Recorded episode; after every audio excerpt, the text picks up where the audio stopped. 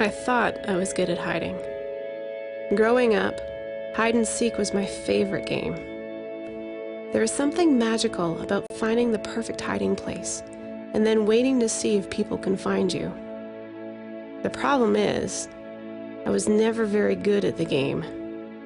My hiding places were never as ingenious as I thought they were.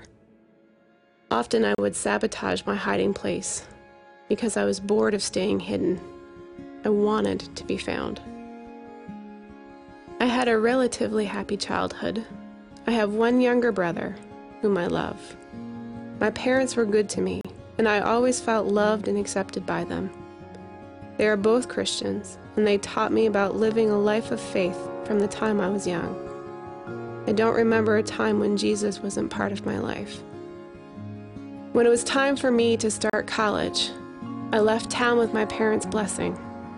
I was on my own, ready to make a fresh start. Or so I thought. Riddled with insecurities, I started hiding. I hid my anxieties and uncertainties behind a persona of confidence. I was scared of failing, scared of disappointing my parents, my teachers, myself. So I hid behind my books. I was sure I was going to be rejected because of my looks and my weight. So I stopped eating. I lost weight. And then I lost more weight. And then more. I was hiding. I was ashamed. As hard as I tried to hide, there was part of me that desperately wanted to be found. Inside, I was alone. I was tired. I was empty. I knew I needed someone to find me, but I had no clue who or how. I had built my life on hiding the real me.